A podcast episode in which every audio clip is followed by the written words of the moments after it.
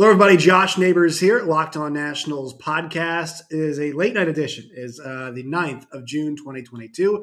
Matt Weyrich is here from NBC Sports Washington. We are here to break down Stephen Strasburg's 2022 debut. He is back from surgery, which he got last year. Had a rough night, but there was some positives in there. We'll have our thoughts about it, some thoughts from Dave Martinez as well. All that and more coming up on the day's show.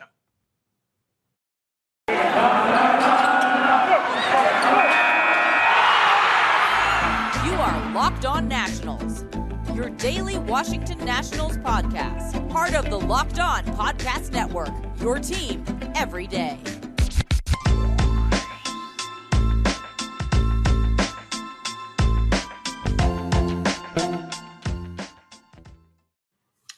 Once again, Josh Neighbors here. Joining us it is Matt Weyrich. And Matt, we usually start off by I usually say the position the standings the Nationals are, the record, the whole thing. We'll save that because that's going to pertain to a conversation with a trade deadline that we're going to have coming up. So we'll save the state of things as we always do it.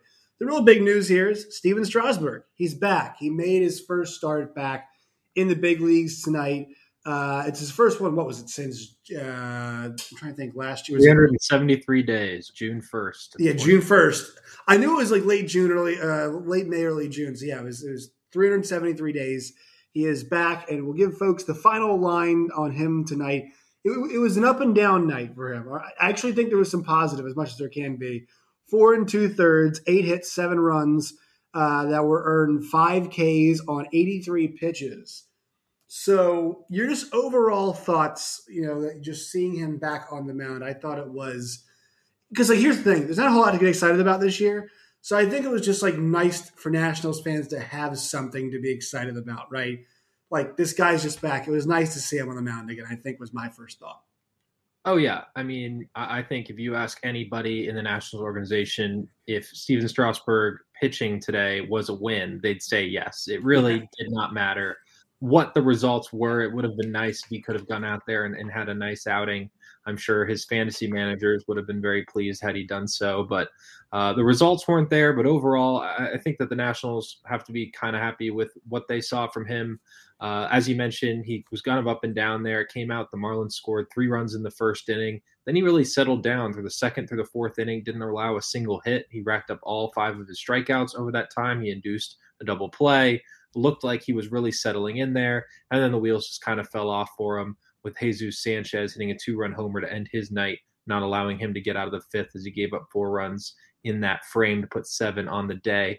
Uh, but overall, you know, I thought that the curveball and the changeup both showed a lot of movement, which is something that you know I was really looking for him from him uh, during his rehab starts. It looked like his off-speed pitches were working just as well as they had before, which is important because Strasburg's velocity had declined uh, in mm-hmm. years, even going into 2019, his, his fastball velo was on his way down. Then it really dropped 2020, 2021. It was again pretty low today, but David Martinez yeah. said after the game that he actually expects him to get back up to that 93 94 range uh, this season it's it's more something that as he kind of gets settled into a routine he thinks that velo will come back so that's certainly something to keep an eye on uh, but overall i think that despite the results the nationals have to be happy with seeing strasburg back out there yeah, I think Nationals as an organization, Nationals fan. I mean, look, they just they've got so much invested in the guy, and not just from a monetary standpoint. Right? I mean, this guy is, um, you know, what he means to this franchise. Like, it's it's crazy to me to think that it's what I mean.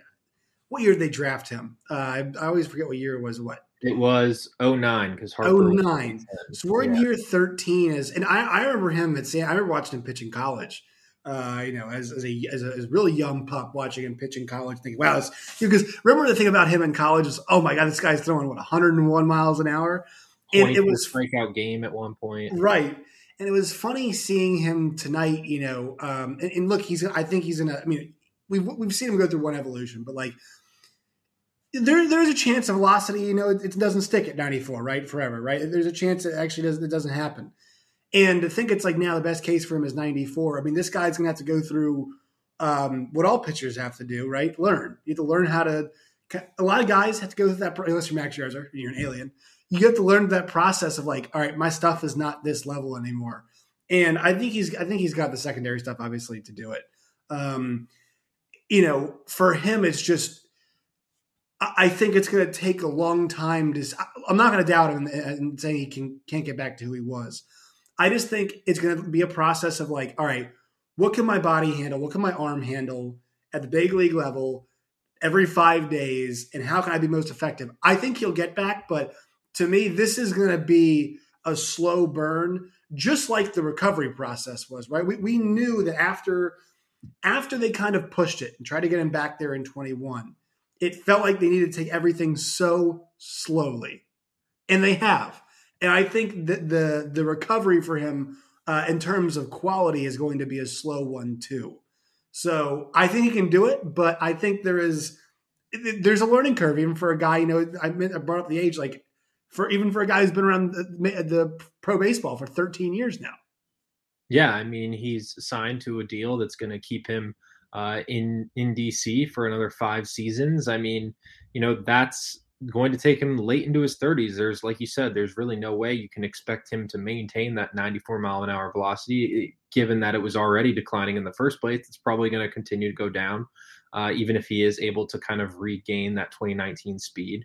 Uh, but you know that's that's what the great pitchers do, and the fact that he wants to pitch into his 30s, you know, shows that he is is willing to try uh, and, and, willing to adapt his game. He did it back in 2019. He showed that he can rely on more off speeds pitches, that that changeup can really be a filthy weapon for him just as much as that spike curveball is. I mean, that curveball was what really made him such an elite prospect. And don't get me wrong, it's it's probably his, his highest graded pitch throughout his career. But I think that changeup has been really underrated for him. I think it's a dangerous weapon, one of the best changeups in baseball uh, when he's at his best. And uh, you know, I, I think that he locates well enough. He can do uh, what what guys like Justin Verlander and Adam Wainwright have done in elongating their careers by you know kind of becoming these these still strikeout artists, but guys who you know really have to rely on their location. Strasburg can be that precise. We've seen him do it before, and I think that it's something we can continue to see. It's certainly not yet time to write him off, even with these injuries he's had the last few years. He just has to stay healthy.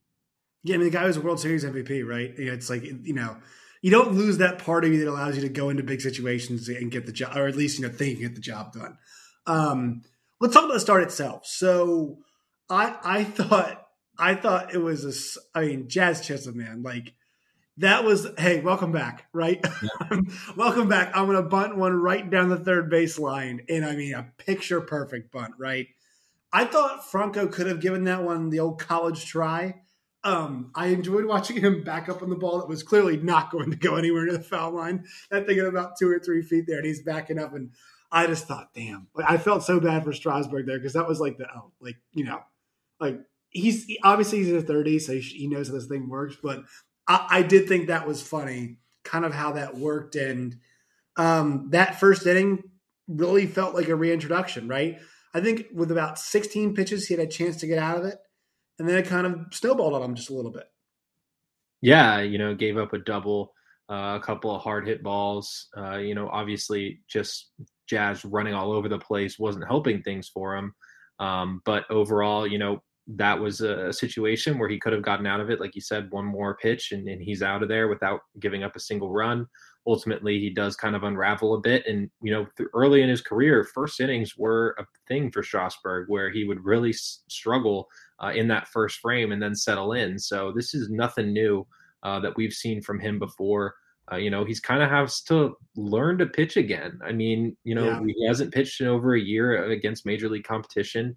Uh, we're going to have to see him settle into a routine again, uh, what we haven't really seen him do. Even back when uh, he was pitching back in 2021, he missed some starts here and there, wasn't really like pitching every five days. So it's honestly probably been three years since Strasburg was really pitching every five days on a consistent basis. So as, as long as he can settle in and, and, you know basically get back to the routine that he used to have and uh, get used to feeling sore again and feeling what his body is like, you know, one day after a start, two days after a start, knowing when to press, when not to press, you know, that that velo that wasn't there today maybe it's a good thing that he wasn't rearing back and throwing as hard as he could because you know he's probably not prepared for how sore he's going to feel tomorrow uh, or how sore he's going to feel tonight and you know not pushing as hard as he possibly could on day one uh, is probably a smarter idea as opposed to you know going all out, and then all of a sudden he's getting going back on the injured list with arm fatigue in two weeks.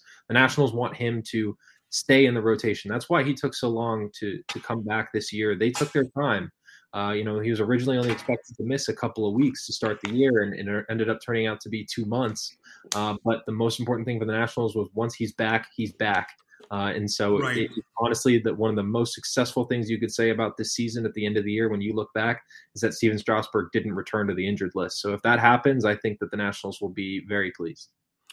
Yeah, um, you know, he he is like the freight train type starter. Like once he gets going downhill, it's usually really good. And actually, I think we saw a little that little bit of that tonight, right? I mean, that second, that third, and that fourth were really strong. Those were really, really strong innings for him. I, I, I thought so.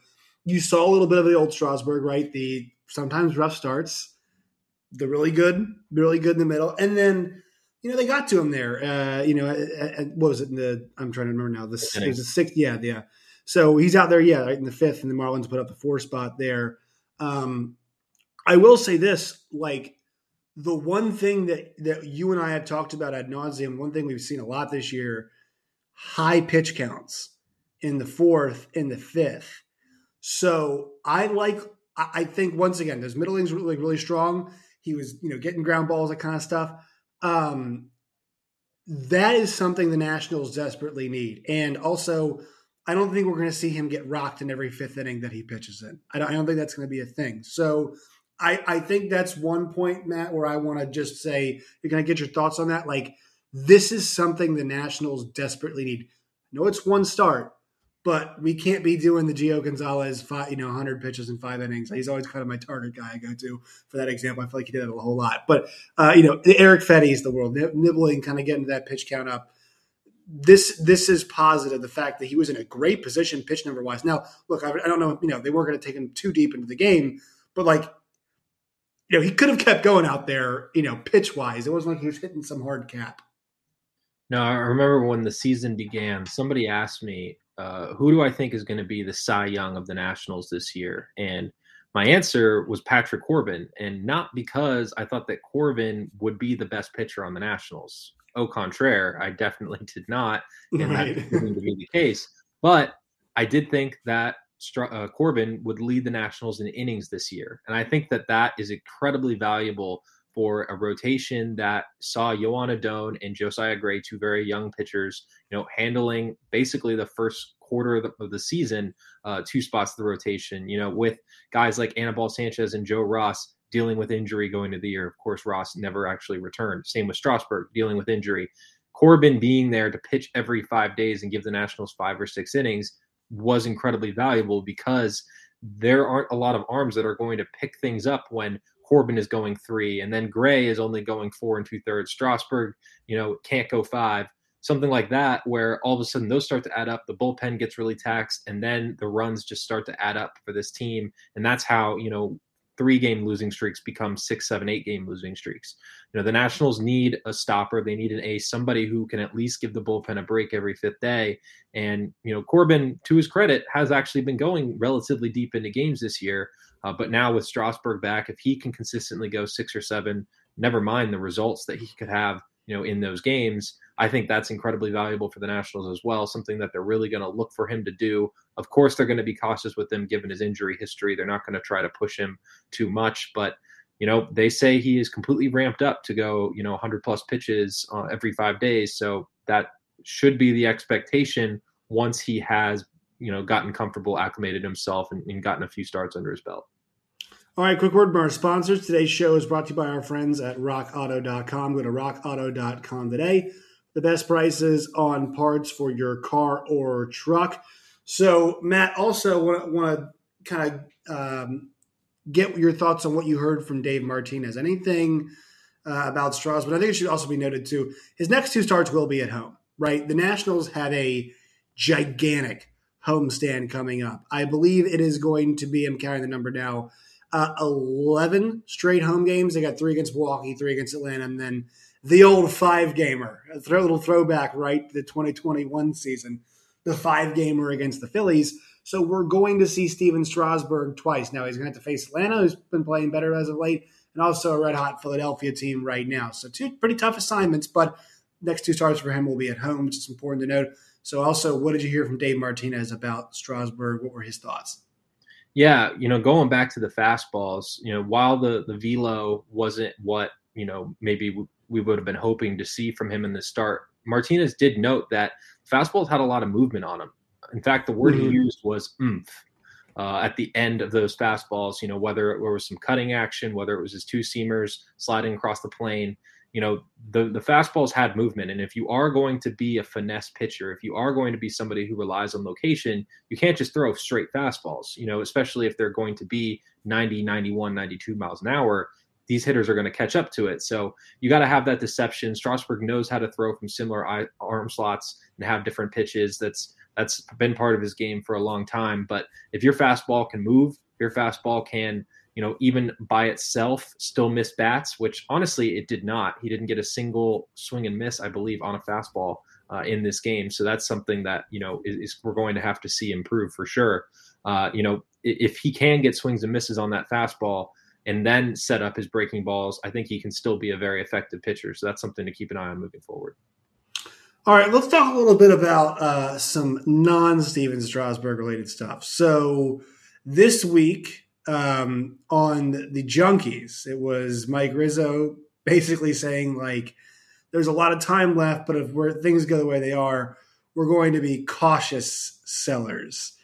Um, I'll tell you what, Matt.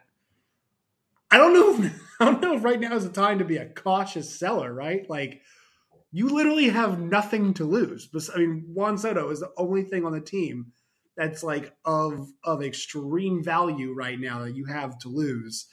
Um, and and I think you you tweeted out the other day the number of guys who are on expiring deals. Um, it it is, I mean, quite impressive how many guys the Nationals have, and just position players like you think um, Franco, Bell, Hernandez, Adrianza. I mean, you know, all those guys, in my opinion, are on the block um, and kind of assets people would covet after, you know, kind of kind of want. I think my mind first goes to Josh Bell, right? This is a guy, Josh Bell, with the way he's hit this year, with the way he does hit, the fact that he's a switch hitter he he would provide the Nationals, in my opinion, the best possible haul. Do you agree with that? Yeah, I mean, uh, there really isn't any player who's not on an expiring contract who would bring that much more. You know, Erick Fedde still has a couple of years to control. Right. I think that he still stands to be uh, moved at the deadline. A because he's out of options, and B because the Nationals are probably going to want to start bringing up those pitching prospects at some point, namely Cade Cavalli and Cole Henry, and there might just not be room uh, for Fedde in the rotation at a certain point. So I think he's on the block as well. But as far as straight value for what you know can be brought back, uh, I think that Bell and Cruz are the clear cut one-two guys. Uh, with Bell, who has been the more consistent hitter this season, and also just being younger, uh, probably standing to to gain the most. Yeah, I forgot to mention Nelson Cruz. You know, obviously doesn't play in the infield, but obviously, you know, there's now everybody's got DH, so you don't have to worry about that. Um, I think Fedde's inter- you know it's it's interesting because the Nationals, the idea of them trading pitching is like, well, you like kind of cringe at it. You're like they can barely get five healthy guys out there, right? I mean, uh, you know, Joan Adon just got sent down, and Evan Lee is going to hold down a spot in the rotation right now. And so, kind of the you know, yeah, they've got guys they want to bring up. Like the idea, I think I almost kind of flinch at it, but it's probably smart, right? Because everybody does need pitching, and so you know, Erick Fedde for as up and his last few performances has not been good, but for as up and down his performances have been, like th- he is an asset, right? He is a back end guy. He is a guy who can also be a bullpen guy for a uh, you know for a playoff team, and that could get you something a little bit more than you thought. I mean, we've seen you know Lane Thomas was was was, was the haul for Jon Lester, so I, I think that you're right. I mean, I think he is a surprising asset in a way most fans might not think. You agree with that statement? Oh, definitely. I mean, you you don't see him, you know, on the list of players who are on expiring deal. So you'd think, okay, maybe Erick Fedde is somebody that they could keep and, and continue to have in the rotation. But really, does Fedde fit into the Nationals' long term plans? I, I, don't really see it. I mean, you know, there's no Joe Ross, no Austin Voth to compete for uh, rotation spots with him, but there are new names that are going to be coming up. You know, Jackson Tetreault uh, down in AAA this year has had a very nice season. He's not on the 40 man roster. You know, if you want to bring him up, you're going to have to to drop someone from the 40 man unless you trade somebody. So there's a there's another guy that could take Fedde's spot. You know, you've got young guys, and you know this is the time. You know, with the Nationals flirting with the worst record in baseball this is the time to be bringing up guys and, and seeing what they have. And, you know, Fedde, to his credit, has pitched very well. He's honestly been probably the most consistent pitcher in the Nationals rotation this year, uh, which, you know, is probably not saying too much, but still, in the month of May, he was very effective until that final start he had. I believe it was against the Dodgers when he really got lit up. Uh, you know, overall, he, he was pretty solid in that month. And if he can carry that over into June, have another strong month here, uh, I don't see any reason why a team wouldn't be interested in you know, bringing him in to be their number four, number five starter. Not even a guy who maybe you expect to be in your playoff rotation, uh, but somebody to just give you starts down the stretch, and then, like you said, maybe come out of the bullpen. Also, I think there are a lot of bullpen guys they could they could trade off here. I mean, they're they're they've got some value in this bullpen. I, I, I you know once once again they are an overworked group. I think we thought this would happen. This is a particularly, in my opinion, know, very overworked group. But like I think we're starting to see it, you know, with some of these guys. You know, Carl Edwards Jr. Like this is a guy who's obviously got some big league, you know, a lot of big league experience. Wasn't AAA, so he's concerned, but he has been lights out ever since that first Mets game. You know that, that didn't go very well for him. And they've got guys, you know, Paolo Espino. I know he hasn't pitched many high leverage innings, but that's a guy that some team could look at and say, "Hey, this guy, you know, has been pretty good for them." And then obviously you got guys like Erasmo Ramirez and Victor Arano. I mean, I think uh, the Nationals' bullpen arms are going to be sought after as well. Do you agree? Absolutely. And you've also got Steve Cishek, who's a free right. agent after this year and has closing experience in the past. Sean Doolittle is hoping to make a return at some point. Uh, if he can get back yeah. a couple of weeks before. Sucks. The, he had the, such a strong start, man. Yeah, it, it, does suck. But if you know if, if he's able to come back and, and pitch the same way, you know, I don't see any reason, especially being a lefty, any reason why the Nats wouldn't at least entertain uh, some offers for him now. You know, with his prior relationship with the team and you know where he is in his career, he may not want to be traded, but you know that's certainly something uh, that the Nationals will have to sort out uh, by the deadline. But yeah, like you said, the, these bullpen arms, Carl Edwards Jr. has been awesome. Uh, you know, I think that he, while he has actually two years of control left because he was brought up literally two days uh, too late uh, to qualify for free agency this offseason. The Nationals actually hold control over him next year, which may convince them to keep him around. Uh, you know, maybe he becomes the closer after they tra- trade off guys. Maybe Tanner Rainey is, is on the block. Uh, you know, he has had a couple of blown saves in the last few weeks. Certainly hasn't been super consistent this year, but you know that great stuff, man. Yeah, yeah that, that, fastball velo is very impressive for sure, and I'm sure there are a team or two out there that feels like they could harness it. So uh, you know, while he has several years of control left as well, I feel like he might be on the block. So, you know, like you said earlier, I mean, anyone not named Juan Soto, Keibert Ruiz, and um, Josiah Gray is probably available uh, on some varying degree uh, in trade talks this deadline. You know, the Nationals, Rizzo says they're going to be, you know, careful sellers or cautious sellers or whatever he said. Why would you? I, I honestly expect him to be just as aggressive as he was last year uh, as you know, they want to they want to turn this ship around quickly. They right. want to soon, and you can't waste time by keeping guys. You know, if, if there's a deal out there for a young player that you think might have some upside, you're probably going to do it at this point of their re- reboot. Right. I mean, you know, there's no reason to let Josh Bell hit free agency. It, you know, if, if you want him back, and you and I have talked about this a bunch, sign him. Do it now. You know, get that thing done. Uh, but don't let him walk. Don't get nothing for that. Uh, I wanted to mention 21 and 38 the Nationals, 17 games back at the first place New York Mets. They're 9 and 18 at home, 12 and 20 uh, on the road, nine, minus 91 run differential. They've lost three straight, three and seven in their last 10. I, I, will say, you and I had the conversation about whose jersey do you buy right now if you're a Nats fan. Um, I like Keibert Ruiz, right? Like I think I think this we can do this now. This he is those, those jerseys weren't even stocked until about a month or so into the season. So finally he has been there. he has been awesome to watch, especially behind the plate. And look, there's still some learning. There's still some balls that get by him. I think there's actually one tonight that probably should stop. Yeah, and he had a catcher's interference uh, right. yesterday, and he, and he, picked up an error on another play the day before. I mean, he's still having rookie errors, uh, you know, young player mistakes, but you can see very clearly that this skill set is elite. And he's and, and like once again, we, you and I have this a bunch, but the ability to run a staff, right? The ability to run a staff is the reason why catchers are getting drafted so high right now as it is. Um, and well, then also Josiah Gray's bounced back too really well. It's like he has oh, yeah. really been last so good. Last starts, three starts have been awesome. Right? Yeah, and I want to say just on K Bear to close the book there. My my take right now, and I don't know if this is a hot take. It might just be a lukewarm take. Uh, But given his relative youth uh, and lack of national pedigree, it might be a hot take nationally.